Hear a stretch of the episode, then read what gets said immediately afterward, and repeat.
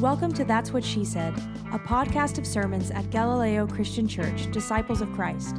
Galileo exists to seek and shelter spiritual refugees, who for us are people for whom the church has become boring, irrelevant, exclusive, or even painful, especially people who have been pushed out because of their gender or sexuality. If you yourself are a spiritual refugee, we're especially glad you're listening.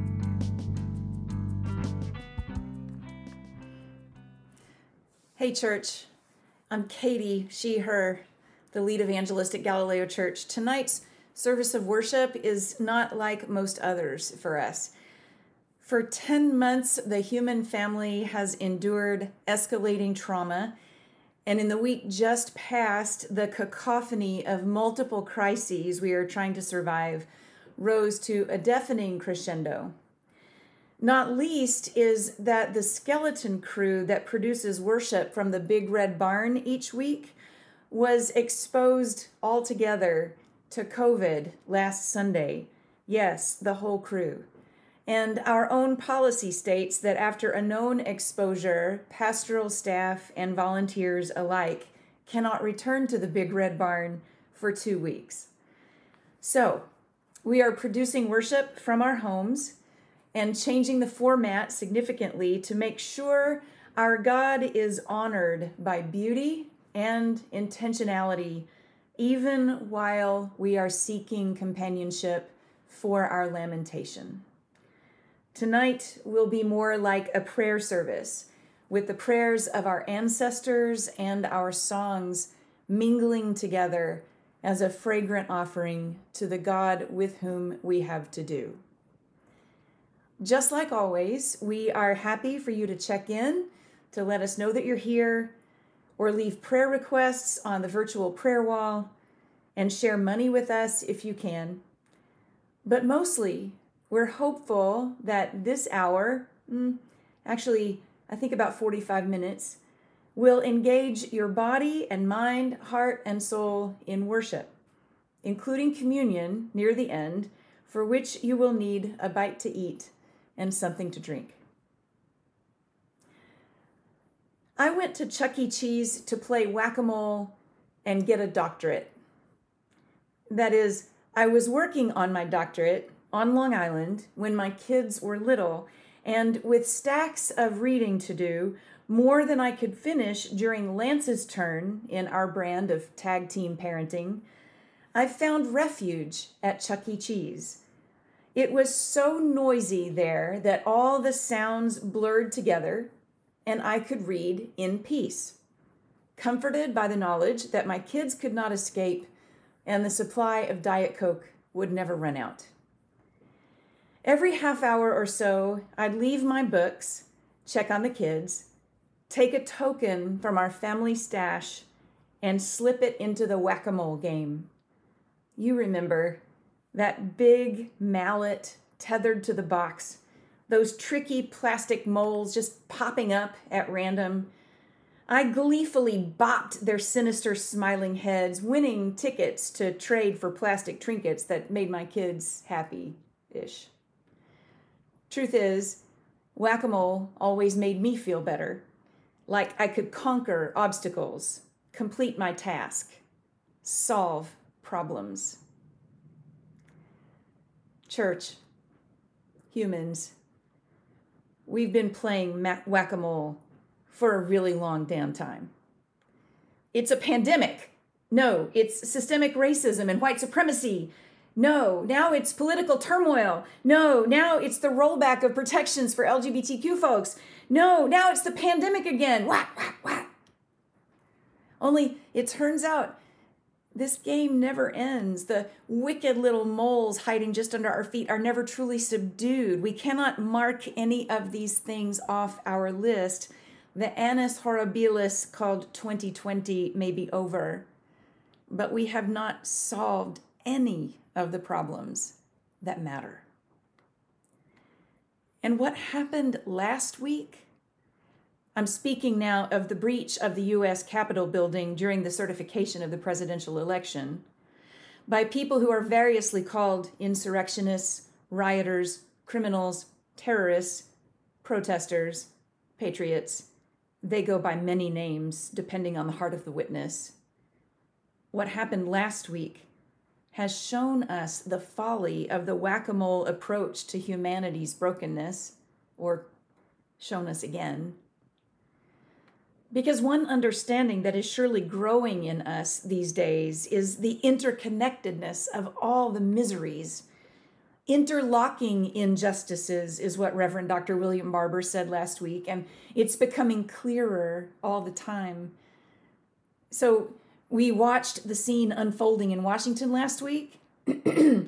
Our minds cycling rapidly between shock and, of course, this being the inevitable clash between pedantic factuality, i.e., votes cast and counted, and the repetition of the one big lie that feeds the politics of resentment. And who among us did not think if these people were black? I mean, if it did not rise to consciousness that the seriously inadequate security, security measures and remarkably hands off law enforcement were due to the insurgents' whiteness, well, we'll keep working on that together. And it's not just the fact of their whiteness, but white supremacist ideology on display throughout, from the announcements about the event by its white nationalist organizers to the Confederate flags flying over the crowds. And let us not forget the crosses they carried and the Jesus Saves banners and the prayers that were led on the Capitol steps as the violence began. Whack, whack, whack. How many moles are we up to now? And the politicians and the staffers and the journalists huddled together in tight quarters now destined to become a super spreader event as clouds of tear gas and coronavirus mingled in the air.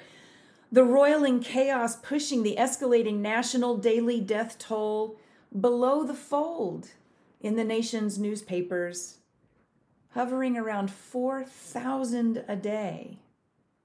Hospitals all over the country full to overflowing ICU beds and equipment and medical staff in the richest country in the world, stretched too thin. All of it preventable if leaders with power and influence could get, as our series song last season said, free from the lies. Whack, whack, whack. What I found myself thinking about this week, trying to choose Psalms for our prayers tonight, is the power and problem of pronouns. I now understand, thanks to my beloveds on the queer rainbow, that I grew up taking the pronouns that signal a person's identity for granted, which is itself a privilege.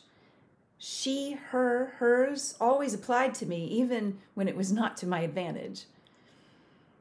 Likewise, and more problematic by far, we, us, and they them were also very clear cut for me until they weren't. We, we were Christians, and the good kind, and Americans, and white, and as such, we were good and trustworthy and hardworking and deserving of every advantage we got, and etc.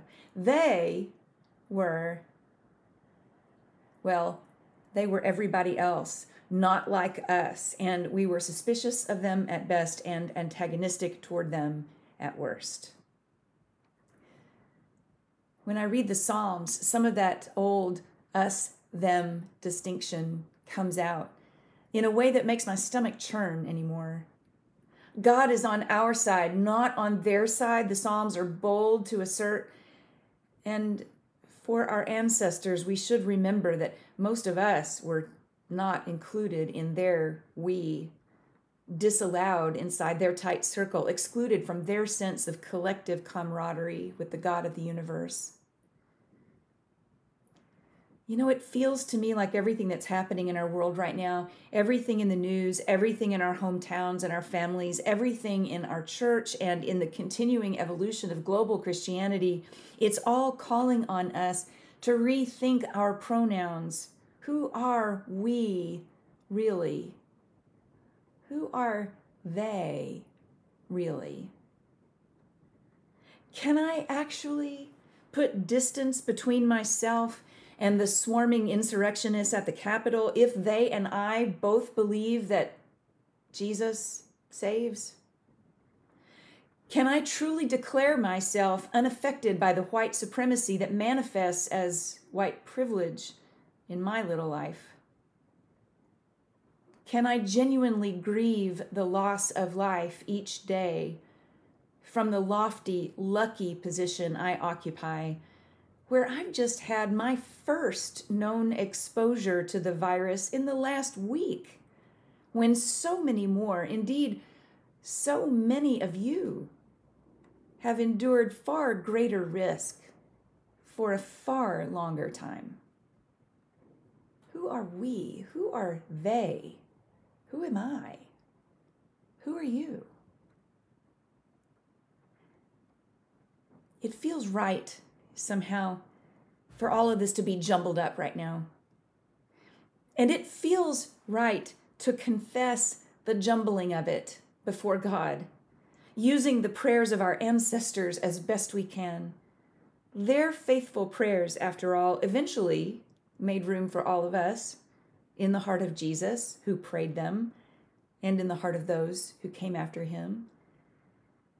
So maybe our own faithful prayers in this season, even when they are confused as hell, can do what they've done before form us into people who stay connected to the God who is asking us to consider anew how God is at work among us and them and the whole wide world.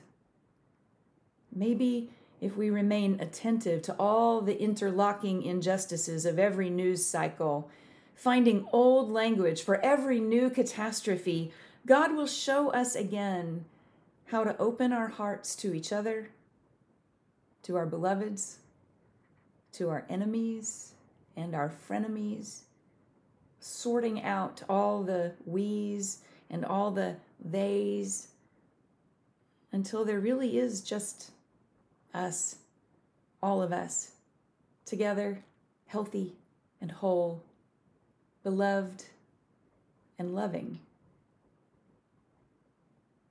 Anyway, that's what we're going to try tonight. We'll let God work out the pronouns. We'll let God work on our hearts. Whoever you are, I'm glad you're here. This is the 46th Psalm. God is our refuge and strength, a very present help in trouble.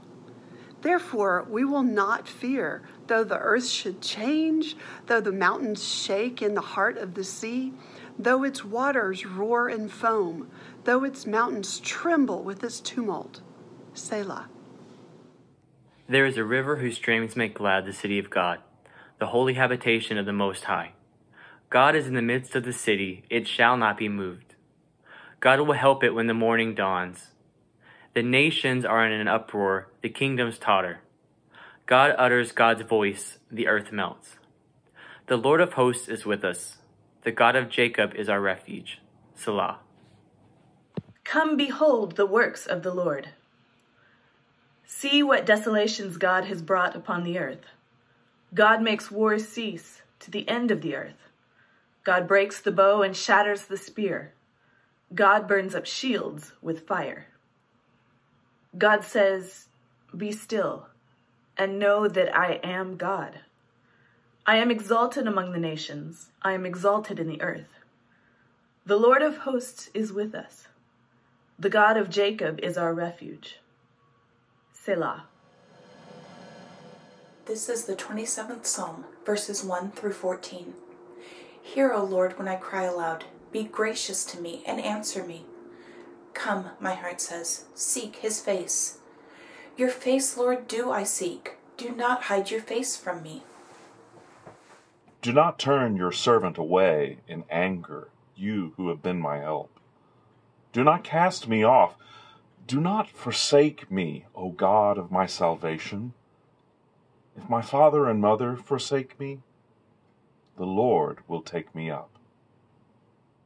Teach me your way, O Lord, and lead me on a level path because of my enemies. Do not give me up to the will of my adversaries, for false witnesses have risen against me, and they are breathing out violence. I believe that I shall see the goodness in the Lord in the land of the living. Wait for the Lord. Be strong and let your heart take courage. Wait for the Lord. If pronouns are problematic because they are so powerful, they're also filled with possibility. Consider Jesus, who, though he was in the form of God, did not regard equality with God as something to be dis- exploited, but emptied himself, taking the form of an enslaved person, being born in human likeness. And being found in human form, he humbled himself and became obedient to the point of death, even death on a cross. So said the Apostle Paul in Philippians 2. All that is to say, Jesus became like us so that he could be us. In all the confusion of his time, in all the violence and exclusionary supremacist ideology, even in a culture of death that would claim his own life. He chose to align himself with us, with humanity, with all of our brokenness and all of our burdens. When we eat and drink this meal, make no mistake, our pronouns are being realigned. We join with Jesus in the formation of a new, inclusive us, where the broken and burdened are exalted, where the one big lie is exposed and the politics of resentment is crucified, and where death even as loudly as it shouts, as it storms the steps and breaches the barriers, does not get the last word. Let's pray. O God, may the eating and drinking of this meal draw us near to the memory of Jesus, and may that memory draw us near to your heart. This is a reading from the New Testament, 1 Corinthians chapter 13. If I speak in the tongues of mortals and of angels, but do not have love, I am a noisy gong or a clanging cymbal. And if I have prophetic powers and understand all mysteries and all knowledge, and if I have all faith so as to remove mountains, but do not have love, I am nothing. If I give away all my possessions, and if I hand over my body so that I may boast, but do not have love, I gain nothing. Love is patient, love is kind. Love is not envious or boastful or arrogant or rude. Love does not insist on its own way. Love is not irritable or resentful. Love does not rejoice in wrongdoing. Love rejoices in the truth. Love bears all things, believes all things, hopes all things, endures all things. Love never ends. But as for prophecies, they will come to an end. As for tongues, they will cease. And as for knowledge, it will come to an end. For we know only in part, and we prophesy only in part. But when the complete comes, the partial will come to an end. When I was a child, I spoke like a child, I thought like a child, I reasoned as a child. But then I became an adult and I put away. For now we see in a mirror dimly, but then we will see face to face. Now I know only in part, then I will know fully, even as I have been fully known. And now faith, hope, and love abide, these three, and the greatest of these is love. Church, you are so loved. I I don't really have words to say how much I miss you and how heartily I long for the time when we get to be together face to face. I'm also quite heartened by the reality that we keep making this work. that we keep finding ways to connect with each other and to connect with the God of our hearts. Hang in there, keep it up. And may the grace of the Lord Jesus Christ, the love of God, and the communion of the Holy Spirit be with all of you. Stay safe, be well, go in peace.